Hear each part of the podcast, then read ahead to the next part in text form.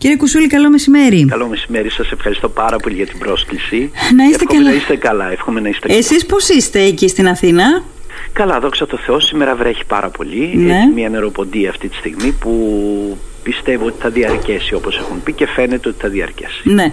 Νεροποντή μόνο εκεί στην περιοχή σας; Εδώ που είμαστε, ναι, έχει Νεροποντή. μια νεροποντία αυτή τη στιγμή. Μια χαρά. Είχε διακόψει προηγουμένως η βροχή την πτώση της, θα λέγαμε, αλλά τώρα επανήλθε. Α, τώρα επανήλθε. ε; Ναι. Πιο δυναμική, μάλιστα, κατάλαβα. Λοιπόν, έλεγα κύριε Κουσούλη ότι μια αγαπημένη συνήθεια, και το λέω αυτό τώρα με αφορμή, αυτή την εβδομάδα έχει πραγματικά πολλά πράγματα να δεις στο διαδίκτυο και την επόμενη και την προηγούμενη. Ε, Σας είδα και στο φόρουμ του e με τον γενικό τίτλο Η Ελλάδα μετά και να σας πω την αλήθεια ήταν η αφορμή που θέλησα να κουβεντιάσουμε. Λένε λοιπόν πολλοί ότι Πολύ θεωρία βρε παιδί μου.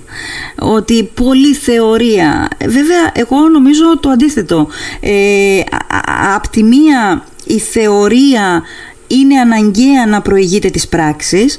Αφετέρου, το είπε σωστά ο Βαγγέλης Βενιζέλος προχτές στην κατακλείδα του α, στα συμπεράσματα του συνεδρίου ότι και τα λόγια μας πράξεις είναι.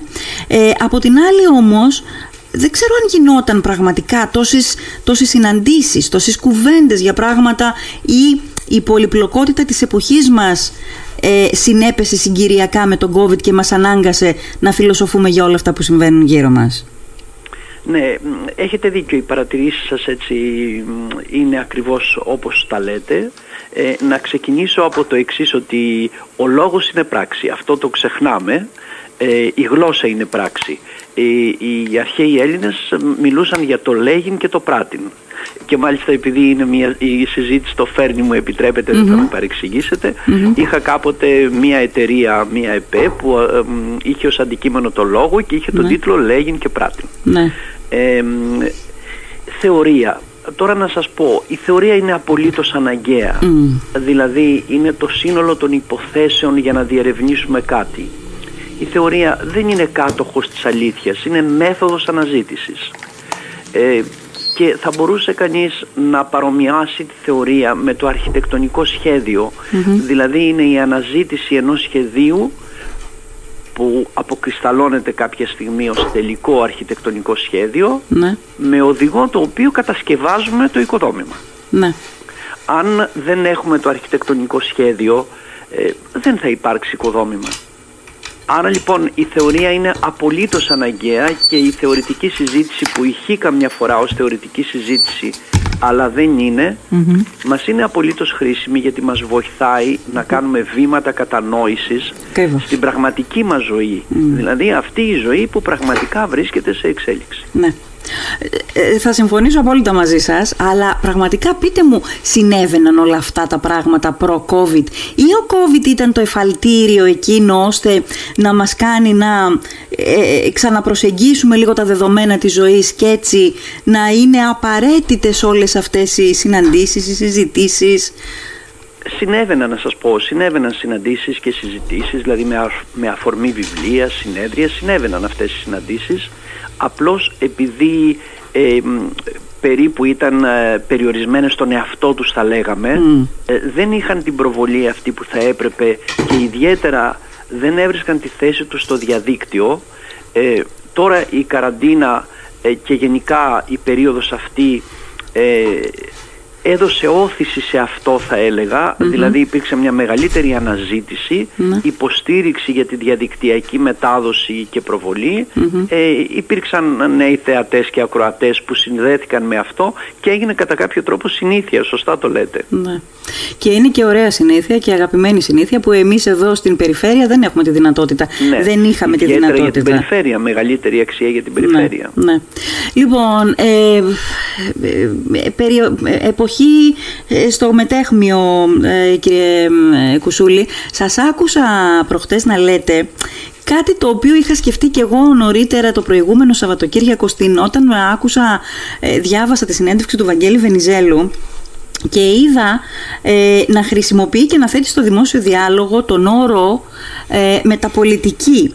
Σας άκουσα λοιπόν να τοποθετήσετε για τη μεταπολιτική και πρόσεξε ιδιαίτερα το συλλογισμό σας, το συλλογισμό τον οποίο ε, κάνατε. Θα τον επαναλάβετε και εδώ αν έχετε την καλοσύνη. Ο Ευάγγελος Βενιζέλος ε, ε, ε, ξαναέθεσε λοιπόν αυτό τον όρο στην πολιτική συζήτηση, αλλά τι γίνεται, το, έθεσε τον όρο με ένα, όπως είναι στην, στην, στην, πολιτική επιστήμη, με έναν θετικό όρο.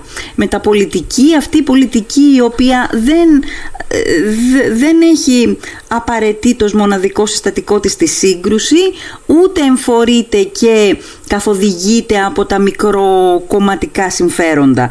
Άρα ένα θετικό έρμα στη λέξη ε, μεταπολιτική.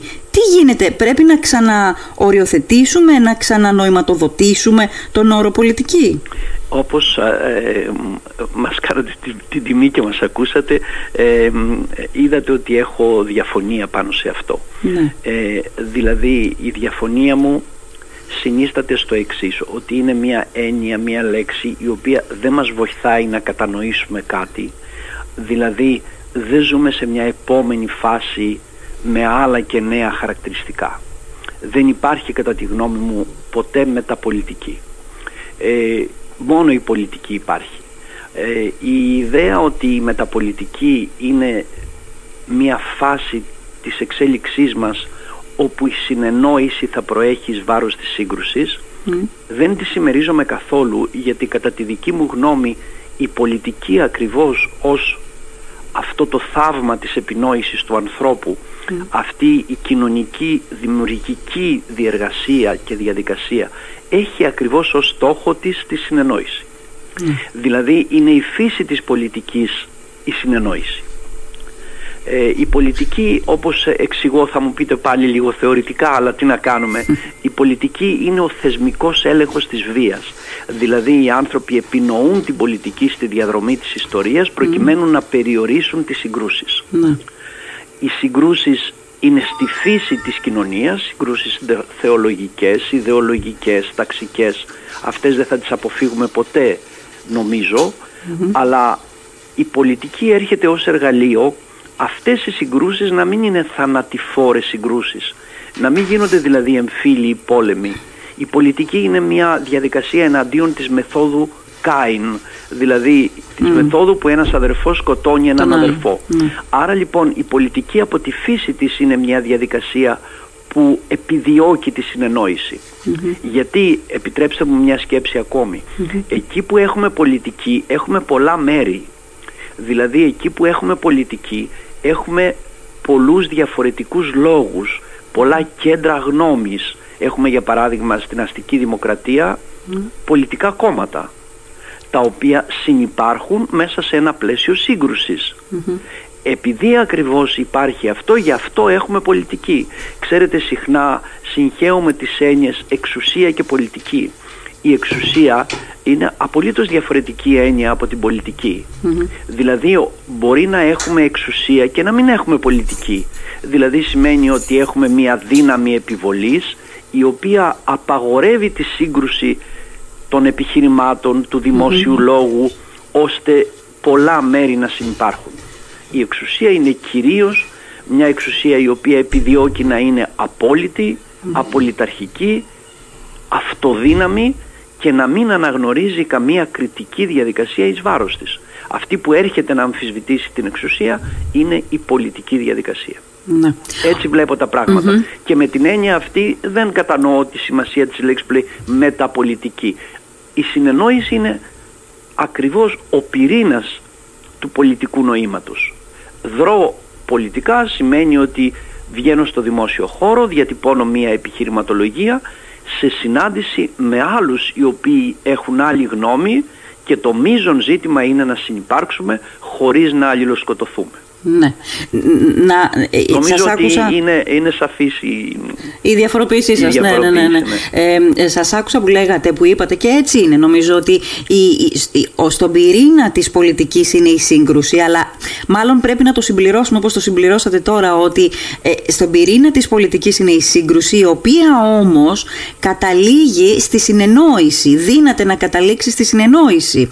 Και το λέω αυτό γιατί, γιατί και ο κόσμος νιώθει νομίζω και το έχουμε ζήσει με, με, με απτά παραδείγματα να, να απογοητεύεται από την πολιτική στο βαθμό που εκείνη εξαντλείται στη σύγκρουση και ξέρετε επειδή ζούμε σε ένα μετέχμιο εποχής επειδή έχουμε περάσει κρίσεις, επειδή έχουμε ταλαιπωρηθεί ο κόσμος από κάτω, ένα μεγάλο κομμάτι του κόσμου θέλει η πολιτική να μην εξαντλείται στη σύγκρουση αλλά να περνάει στη συνεννόηση όταν αυτό είναι απαραίτητο για το καλό της χώρας. Ίσως ε, γι' αυτό τράβηξε και τα, την προσοχή ε, στη συνέντευξη του Βαγγέλης Βενιζέλος όταν τοποθέτησε τη, στην κουβέντα, στη δημόσια συζήτηση την, τον ναι, όρο σωστά, μεταπολιτική. Το, το καταλαβαίνω αυτό. Αυτό για να συμβαίνει πρέπει αυτό που συνηθίζουμε να ονομάζουμε πολιτικό σύστημα να είναι προσανατολισμένο στη συνεννόηση. Ε, δηλαδή η πολιτική, ε, επιτρέψτε μου την επανάληψη, εμπεριέχει τη σύγκρουση σε μια κατεύθυνση συνεννόησης. Ναι, ναι. Δηλαδή εμπεριέχει τη σύγκρουση και ταυτόχρονα τη δυνατότητα της συνεννόησης. Αλλιώς θα μιλάγαμε μόνο για εξουσία, δεν θα μιλάγαμε για πολιτική διαδικασία. Ναι. Ε, αυτό που συμβαίνει στην Ελλάδα είναι ότι τα πολιτικά κόμματα ως γραφειοκρατικοί μηχανισμοί εξουσίας και ως γραφειοκρατικοί μηχανισμοί που υπάρχουν μόνο για εκλογικούς δεν καλλιεργούν την πραγματική φύση της πολιτικής που είναι η σύγκρουση με σκοπό τη συνεννόηση εντός της οποίας θα υπάρξει μια νέα δημιουργική σύγκρουση και άρα μια εξέλιξη και κίνηση του κοινωνικού συνόλου. Mm. Προς μια κατεύθυνση πάντοτε περισσότερον εγώ το λέω ως άνθρωπος δικαιωμάτων και ελευθερίας. Δηλαδή η πολιτική λειτουργία είναι μια λειτουργία που περιορίζει την εξουσία. Η, πολιτική είναι απέναντι στην εξουσία θα έλεγα κατά κάποιο τρόπο με την έννοια Αφού επιτρέπει την πολιτική σύγκρουση, υπερασπίζεται τα δικαιώματα μέσα από μια φιλοσοφία συνεννόησης και με την έννοια αυτή διευρύνει την ατομική και συλλογική ε, μιλάω για μια διαδρομή. ε, για κάτι που μπορεί εν δυνάμει να εξελιχθεί στον χρόνο. Ναι. Η σκέψη που έκανα εγώ όταν διάβασα την, τον όρο, θέλω να σας πω, δεν ήταν αυτός ακριβώς ο προβληματισμός που κομίσατε εσείς στη δημόσια κουβέντα. Ήταν ένας άλλος προβληματισμός. Έχουμε τον όρο ας πούμε με τα αλήθεια. Ο όρος με τα αλήθεια έχει ένα αρνητικό έρμα, έχει μια αρνητική έννοια. Ε, σημαίνει την εποχή εκείνη που εθελοτυφλείς μπροστά στην πραγματικότητα, έχοντας στο μυαλό σου μια δική σου πραγματικότητα που παρασάγκας απέχει από την την αληθινή πραγματικότητα. Άρα λοιπόν αρνητική έννοια. όταν μιλάς, έχετε δίκιο. Όταν μιλάς λοιπόν για την μεταπολιτική, εδώ η έννοια είναι θετική. Θέλεις να προσδώσεις μια διαφοροποίηση θετική απέναντι στον όρο πολιτική και εκεί κάπου επέρχεται η σύγχυση. Ναι, να σας πω, ε, το, το σημείωσα και στην ε, σύντομη τοποθέτησή μου. Ε, γενικά στην κοινωνιολογία και στη θεωρία, όταν έχουμε αδυναμία να περιγράψουμε μια φάση η οποία είναι καινούρια αλλά δεν είμαστε σε θέση να κατανοήσουμε τα χαρακτηριστικά της ώστε να μπορέσουμε με ασφάλεια και με ακρίβεια να την ορίσουμε χρησιμοποιούμε συχνά ε, τη λέξη μετά ως πρώτο συστατικό, ε, ως πρώτο συνθετικό πρέπει να πω σωστά. Ναι. Και είχα φέρει το παράδειγμα της μεταβιομηχανικής εποχής. Ναι, ναι. Ε, η μεταβιομηχανική εποχή είναι μια εποχή λοιπόν που ακολουθεί χρονικά, αυτό σημαίνει το μετά τη βιομηχανική, αλλά δεν την ορίζουμε με νέα χαρακτηριστικά, απλώς την τοποθετούμε ως διάδοχο της προηγούμενης. Αυτό είναι μια αδυναμία και προσθέτει όπως είπατε σε κάθε φορά που χρησιμοποιούμε το μετά μια σύγχυση. Ναι. Ε, σας ακούω κάθε φορά που μιλάμε μαζί κύριε Κουσούλη και στις δημόσιες παρεμβάσεις σας είτε είναι προφορικές είτε είναι γραπτές μιλάτε πολύ συχνά για την καθυστερημένη κοινωνία. Ε, θέλω λίγο να επειδή με πολλές αφορμές σας μνημονεύουμε νομίζω πολύ συχνά μιλώντας για την καθυστερημένη κοινωνία γιατί βλέπουμε ε, πράγματα μπροστά μας, κινήσεις ε, μονάδων και ομάδων της κοινωνίας μας που μας παραπέμπουν ακριβώς εκεί. Ε, μια καθυστερημένη κοινωνία συνεπάγεται προφανώς και καθυστερημένο πολιτικό σύστημα, αλλά και τούμπαλιν, γιατί δεν πιστεύω ότι μπορεί να υπάρχει πολιτικό σύστημα ε, ε, μη καθυστερημένο, δηλαδή σύγχρονο και ταυτόχρονα καθυστερημένη κοινωνία είναι πράγματα. Δηλαδή, δεν μπορεί να. Είναι να... αλληλοτροφοδοτούμενα. Ούτε σύγχρονη κοινωνία και καθυστερημένο πολιτικό σύστημα. Αλληλοτροφοδοτούμενα. Ναι. Γιατί συνήθως το ένα ακριβώς τροφοδοτεί το άλλο και καθοδηγεί και το άλλο. Άρα, πώς μπορεί να αλλάξει το ιστορικό και κοινωνικό δεδομένο που έχει καταστήσει την ελληνική κοινωνία καθυστερημένη; Γιατί μας κάνει κακό, μας βλάπτει και το βλέπουμε στην καθημερινότητά μας. Βλέπε την υπόθεση με το, ε, ε, με το αντιεμβολιαστικό κίνημα και βλέπε και την αντιδραστικότητα σε ένα βήμα που έχει κάνει όλη η υπόλοιπη Ευρώπη και όλος ο υπόλοιπος πολιτισμένος κόσμος και εμείς κρατάμε πίσω, δίνουμε μάχες οπισθοφυλακής. Όπως μιλώ για την αξιολόγηση στην προκειμένη περίπτωση. Ναι, έχετε δίκιο. Η αξιολόγηση, η αξιολόγηση παντού, όχι μόνο στο σχολείο, που εκεί θα έπρεπε όλες οι πολιτικές δυνάμεις να συμφωνούν και μάλιστα θα προσέθετα με μεγάλη αυστηρότητα, αλλά αυτό είναι ένα άλλο μεγάλο ζήτημα, αν θέλετε το συζητάμε άλλη Η καθυστερημένη κοινωνία, ε, η καθυστέρηση τι είναι, όπως λέει η λέξη, είναι να μένει κανείς πίσω ε, να υστερεί ενώ τα πράγματα αλλάζουν, να αρνείται να τα κατανοήσει καταρχήν, αρνείται να τα αποδεχθεί καταρχήν ότι αλλάζουν, να προσπαθήσει να τα κατανοήσει γιατί ώστε να συμπορευθεί με τις πραγματικές αλλαγές. Και το τρίτον είναι κάτι να κάνει με αυτά. Όχι απλώς να τα αρνείται και να τα αποκρούει, κάπως να τα, ε, να τα αντιμετωπίσει τέλος πάντων και αν είναι πρόβλημα να αναζητήσει μια λύση. Ναι. Τι συνέβη λοιπόν και τι συμβαίνει στη χώρα; Με δεδομένη αυτή την καθυστέρηση ε, του κοινωνικού σώματος της κοινωνίας οι εκλεγμένοι αντιπρόσωποι γιατί μιλάμε πάντα για ένα πλαίσιο αστικής όπου οι αντιπρόσωποι εκλέγονται επειδή η διαφωνία με την καθυστερημένη κοινωνία δηλαδή με το κοινωνικό σώμα θα φέρει οπωσδήποτε ένα κόστος, είναι μια δοκιμασία, είναι μια σύγκρουση, είναι ένας αγώνας, είναι μια πειθαρχημένη προσπάθεια επεξήγησης. Δηλαδή στην πραγματικότητα είναι ένα βαρύ που όμως εμπεριέχει το κίνδυνο κάποιος στην επόμενη φάση να μην ψηφιστεί. Δηλαδή η κοινωνία να μην τον αποδεχθεί, να μην τον παρακολουθήσει, να μην δεχθεί τα επιχειρήματα του μπροστά σε αυτό το κίνδυνο η εκλεγμένη πολιτική τάξη υποχωρεί και συμβιβάζεται με την καθυστέρηση. Η πολιτική, επιτρέψτε μου πάλι, θα, μου, θα, μου, θα μπορεί θα μας πει κανένας φίλος ότι πάλι θεωρητικολογούμε, αλλά αναγκαίο είναι ναι. ότι η πολιτική, εκτός από αυτά που είπαμε προηγουμένως, σύγκρουση, συνεννόηση, ταυτόχρονα λειτουργεί και ως παράδειγμα. Δηλαδή είναι ταυτόχρονα και μια παιδαγωγική λειτουργία. Γι' αυτό η πολιτική έχει οδηγητικό Δεν λέμε ότι ο εκλεγμένος αντιπρόσωπος λειτουργεί ηγετικά. Ναι. Δεν λέμε γιατί είναι αφεντικό μας. Λέμε γιατί είναι αυτός ο οποίος βρίσκεται μπροστά και ανοίγει το δρομο Η πολιτική λοιπόν οφείλει να ανοίγει το δρόμο και με ήττα και με όμικρον γιώτα. Ναι. Στο βαθμό που οι εκλεγμένοι αντιπρόσωποι απαρνούνται αυτό το χρέος που έχουν απέναντι στο κοινωνικό σύνολο την υποχρέωση.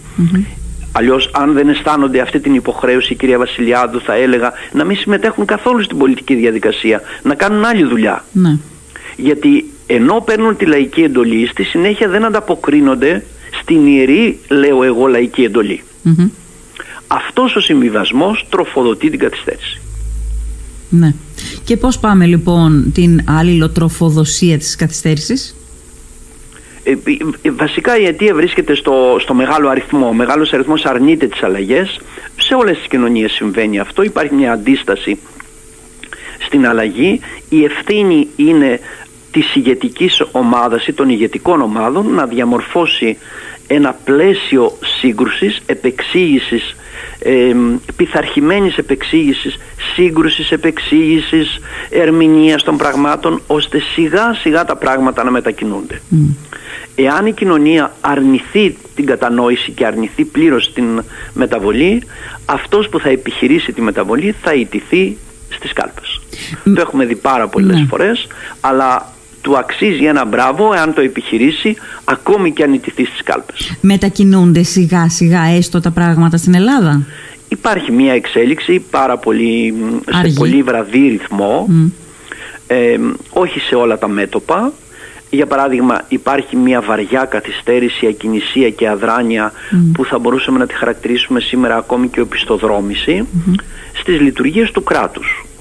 Ε, ξέρετε κυρία Βασιλιάδη, συνηθίζουμε εσείς που ζείτε εκεί και στην ε, ε γραμμή την πρώτη θα έλεγα, ναι. θεωρούν οι Έλληνες ότι ο εχθρός τους είναι η Τουρκία.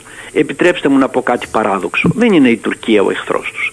Ο εχθρός του ελληνικού λαού είναι το ελληνικό κράτος. Και αν νικήσει το ελληνικό κράτος, αν το καταλάβει, θα νικήσει όλους τους εχθρούς του.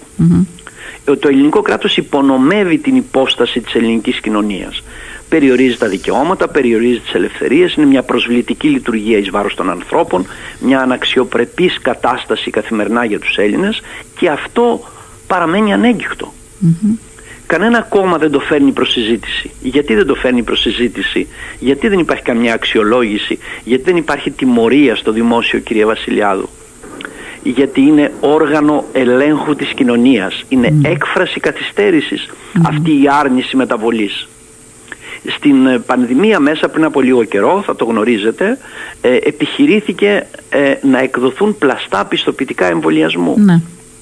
Αυτό και πρακτικά αν το δείτε αλλά και συμβολικά αν το προσεγγίσει κανείς κατά κάποιο τρόπο συμπυκνώνει όλη την ελληνική κοινωνία. Ναι. Γιατί αυτό κατέστη νοητό, γιατί οι άνθρωποι που το έκαναν γνώριζαν ότι η τιμωρία δεν θα είναι και πάρα πολύ αυστηρή. Όπως και δεν ήταν. όπως και είναι. Έτσι λοιπόν η πράξη τους θεωρήθηκε από τους ίδιους ότι είναι αποδεκτή, έτσι δεν ειναι Γι' αυτό και το κάνουν. Αποδεκτή σε εισαγωγικά, ενώ δηλαδή δεν πρόκειται να συμβεί και τίποτα φοβερό. Ναι. Θα μπορούσαν να μην έχουν εντοπιστεί καθόλου. Αλλά το γεγονός ότι επιχειρείται δεν υπάρχει αντίστοιχη τιμωρία γιατί αυτό που συμβαίνει είναι υπό κάποια έννοια ε, βαρύ και εγκληματικό έτσι αντιμετωπίζει η ελληνική κοινωνία όλα τα προβλήματα εννοώ δηλαδή ε, το θεσμικό πλαίσιο λειτουργίας της. Ναι. Έτσι για παράδειγμα δεν μπορεί να τιμωρηθεί ένας δημόσιος υπάλληλος σήμερα ακόμη και αν κάνει ένα βαρύ παράπτωμα. Ναι. Πάντως δεν θα απομακρυνθεί από την υπηρεσία του όπως θα έπρεπε. Και ούτε θα έχει καμία επίπτωση όπως νομίζω σε πολλές δυτικές χώρες στο αντίστοιχο παράδειγμα, στην αντίστοιχη περίπτωση θα είχε. Θα είχε στέρηση μισθού, θα είχε απομάκρυνση από τη θέση του κτλ. Θα Αυτό είχε ταχύτερες διαδικασίες, αυστηρότερη ποινή. Ναι, ναι και πιο παραδειγματική λειτουργία. Ναι. Ξέρετε, πριν φτάσουμε σε αυτό, θα μου πεις, ε, ε, δεν, ε, δεν είναι, ίσως δεν ισχύει και αυτό το πριν φτάσουμε σε αυτό, γιατί δεν υπάρχει ιδανική στιγμή για να κάνεις ένα βήμα. Δεν, δεν, δεν μπορείς να περιμένεις... στιγμή να κάνεις ένα βήμα, ναι. όπως τέλεια το είπατε. ναι, δεν μπορείς να περιμένεις το ιδανικό για να κάνεις το επόμενο βήμα, αλλά βλέπω το εξής και okay, θα το δεχόμουν μέσα στο ελληνικό κεκτημένο, ας πούμε, ακούω και τις βροντές. δεν σας ακούω γιατί εδώ ναι, ναι, ξέρω, το ακούω. Αφού το ακούμε και εμείς από εδώ. Ναι, ναι. Λοιπόν, έλεγα ότι ε, θα περίμενα από μια κυβέρνηση, ας πούμε, η οποία κυβέρνηση, ξέρω εγώ, μετά τα δύο πρώτα χρόνια που αρχίζουν οι πρώτοι, όχι οι πρώτοι, μάλλον έχουν ολοκληρωθεί οι πρώτοι τρανταγμοί ε, και, και τελευταίοι μην πω και βλέπει να οπισθοχωρεί ας πούμε στις δημοσκοπήσεις. Θα περίμενα με δεδομένο το ελληνικό κεκτημένο να, να οπισθοχωρήσει να κάνει πίσω να αρχίζει να χαϊδεύει αυτιά να αρχίζει να χαϊδεύει αυτό το καθυστερημένο ένστικτο το οποίο εμφορείται από τους Έλληνες. Αλλά δεν θα το περίμενα να συμβεί αυτό από μια κυβέρνηση η οποία παραδόξως πως κάτι δείχνει και αυτό κάτι δείχνει, μετά από δύο χρόνια είναι ακόμα καβάλα στάλογο. Τι σημαίνει αυτό; Αυτό εύκολα μπορεί να εξηγηθεί. Ε, εξηγείται ε, από τους εξής δύο λόγους κατά τη γνώμη μου. Είναι ότι ε, η σημερινή αντιπολίτευση όταν ήταν κυβέρνηση άφησε πίσω της μια αρνητική εμπειρία και μια αρνητική παράσταση και συνεπώς δεν επιλέγεται από τους πολλούς ως εναλλακτική λύση με βάση την προηγούμενη εμπειρία και το δεύτερο είναι ότι συνολικά η αντιπολίτευση της αξιωματικής αντιπολίτευσης συμπεριλαμβανομένης ε, δεν είναι σε θέση σήμερα να διαμορφώσει ή να διαμορφωθεί γενικότερα μια εναλλακτική πρόταση ώστε να μετακινηθεί ένα μέρος του εκλογικού σώματος σε εναλλακτικές επιλογές. Ταυτόχρονα η σημερινή κυβέρνηση ως διαχειριστικό σχήμα ε, δείχνει μια επάρκεια και με την έννοια αυτή εξακολουθεί να στηρίζεται από μεγάλο αριθμό των συμπολιτών μας ε, και να διαθέτει ακόμη επαρκή εμπιστοσύνη για την πορεία της. Αυτό που παρακολουθούμε σήμερα, ε, κατά τη γνώμη μου θα έχει διάρκεια, δηλαδή έτσι θα πάμε μέχρι τις επόμενες εκλογές ε, δεν ξέρω πότε θα γίνουν οι εκλογές, ας πούμε ότι θα γίνουν κανονικά. Ε, δεν βλέπω κάποια διαταραχή αυτής της συνθήκης, γιατί η αντιπολίτευση, κυρίως η αξιωματική, φαίνεται ότι δεν μπορεί να γίνει κάτι άλλο και διαφορετικό από τον παλαιό εαυτό της. Ναι. Ε, δεκτό, εγώ αναρωτιέμαι και αυτό είναι που σας ρωτάω από τη στιγμή που υπάρχει αυτή η κυβέρνηση η οποία συγκεντρώνει τα χαρακτηριστικά που είπατε και φαίνεται και στις δημοσκοπήσεις. Γιατί τον τελευταίο καιρό έχουμε δει σημεία οπισθοχώρησης, δηλίας, αβελτηρίας, ε, ατολμίας. Γιατί; Θα περίμενα να τα δω αυτά τα σημάδια από μια κυβέρνηση η οποία ε, κονταροχτυπιέται ήδη στις δημοσκοπήσεις με την αξιωματική αντιπολίτευση, αλλά δεν συμβαίνει αυτό εδώ. Αυτό που λέτε είναι πάρα πολύ σημαντικό και είναι το κύριο χαρακτηριστικό πολιτικό της εποχής πέρα από κυβέρνηση και αντιπολίτευση. Αυτό λοιπόν το αξιοπρεπές διαχειριστικό κυβερνητικό σχήμα ε, χαρακτηρίζεται από δισταγμό και όχι μόνο δισταγμό, από επιφύλαξη και όχι μόνο επιφύλαξη διαρκή, αλλά κυρίως κατά τη γνώμη μου από φόβο. Φοβάται αυτό που λέγαμε προηγουμένως, το κίνδυνο που εμπεριέχει οποιαδήποτε σύγκρουση. Μια κυβέρνηση που δεν θέτει σε κίνδυνο τον εαυτό της δηλαδή που προτάσει την ασφάλειά της γιατί αυτό που συζητάμε τώρα αυτό είναι. Ο δισταγμός τι είναι, ο δισταγμός είναι ότι μεριμνώ για την ασφάλεια, την πολιτική μου ασφάλεια και συνεπώς ας τρέχουν τα προβλήματα, δεν θα ασχοληθώ μαζί τους γιατί η αναζήτηση μιας λύσης που εμπεριέχει πάντοτε μια σύγκρουση με την έννοια ότι μας πάει από μια κατάσταση σε άλλη, κάποιοι δηλαδή θα ξεβολευτούν αποφεύγει αυτό το κίνδυνο της σύγκρουσης και παραμένει στην παλαιά κατάσταση. Η σημερινή κυβέρνηση, το λέω ε, έτσι, θα το έλεγα για κάθε κυβέρνηση, γιατί εγώ πιστεύω ότι οι κυβερνήσεις πρέπει να μάχονται ακόμη και με τον κίνδυνο της ήττας. Η σημερινή κυβέρνηση είναι ένα στάσιμο κυβερνητικό σχήμα. Ε, μην περιμένετε ότι μπορεί να κινηθεί στο μέλλον διαφορετικά. Ναι.